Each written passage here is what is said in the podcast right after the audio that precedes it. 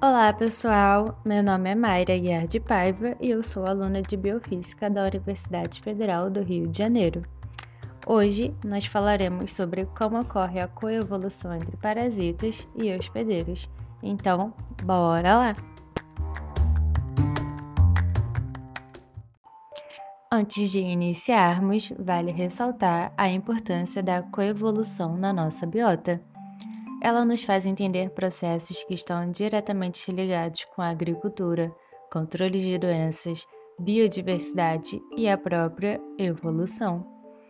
A coevolução age de maneiras diferentes. Algumas delas são a coevolução específica, que é o exemplo claro do predador-presa, a coevolução difusa e a coevolução escape e radiação, que nesse caso é onde a presa protege os predadores mas, como base e para que todos entendam, evolução significa crescer, significa um processo.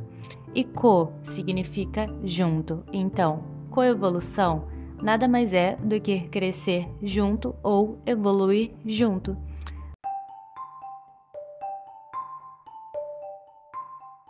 Para isso acontecer, existem fatores que promovem esse elemento. Neste podcast, nós abordaremos a relação entre os vegetais e os insetos. E sendo assim, um dos fatores é a polinização, que resumidamente é a inserção do grão de pólen no aparelho reprodutor feminino da planta. Temos também a dispersão de sementes, que pode ocorrer de diversas maneiras, mas uma das mais conhecidas é o transporte que os pássaros realizam com as sementes. Herbivoria é o ato de se ter animais que comem de forma excepcional vegetais, embora ainda assim existam substâncias tóxicas produzidas pelas plantas, mas que de alguma maneira se tornam suscetíveis a alguns seres vivos.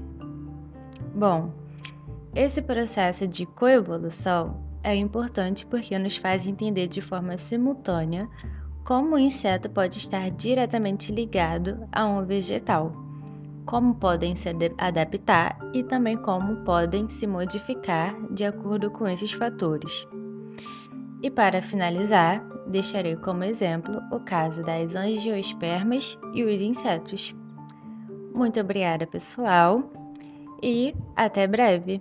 Tchau, tchau!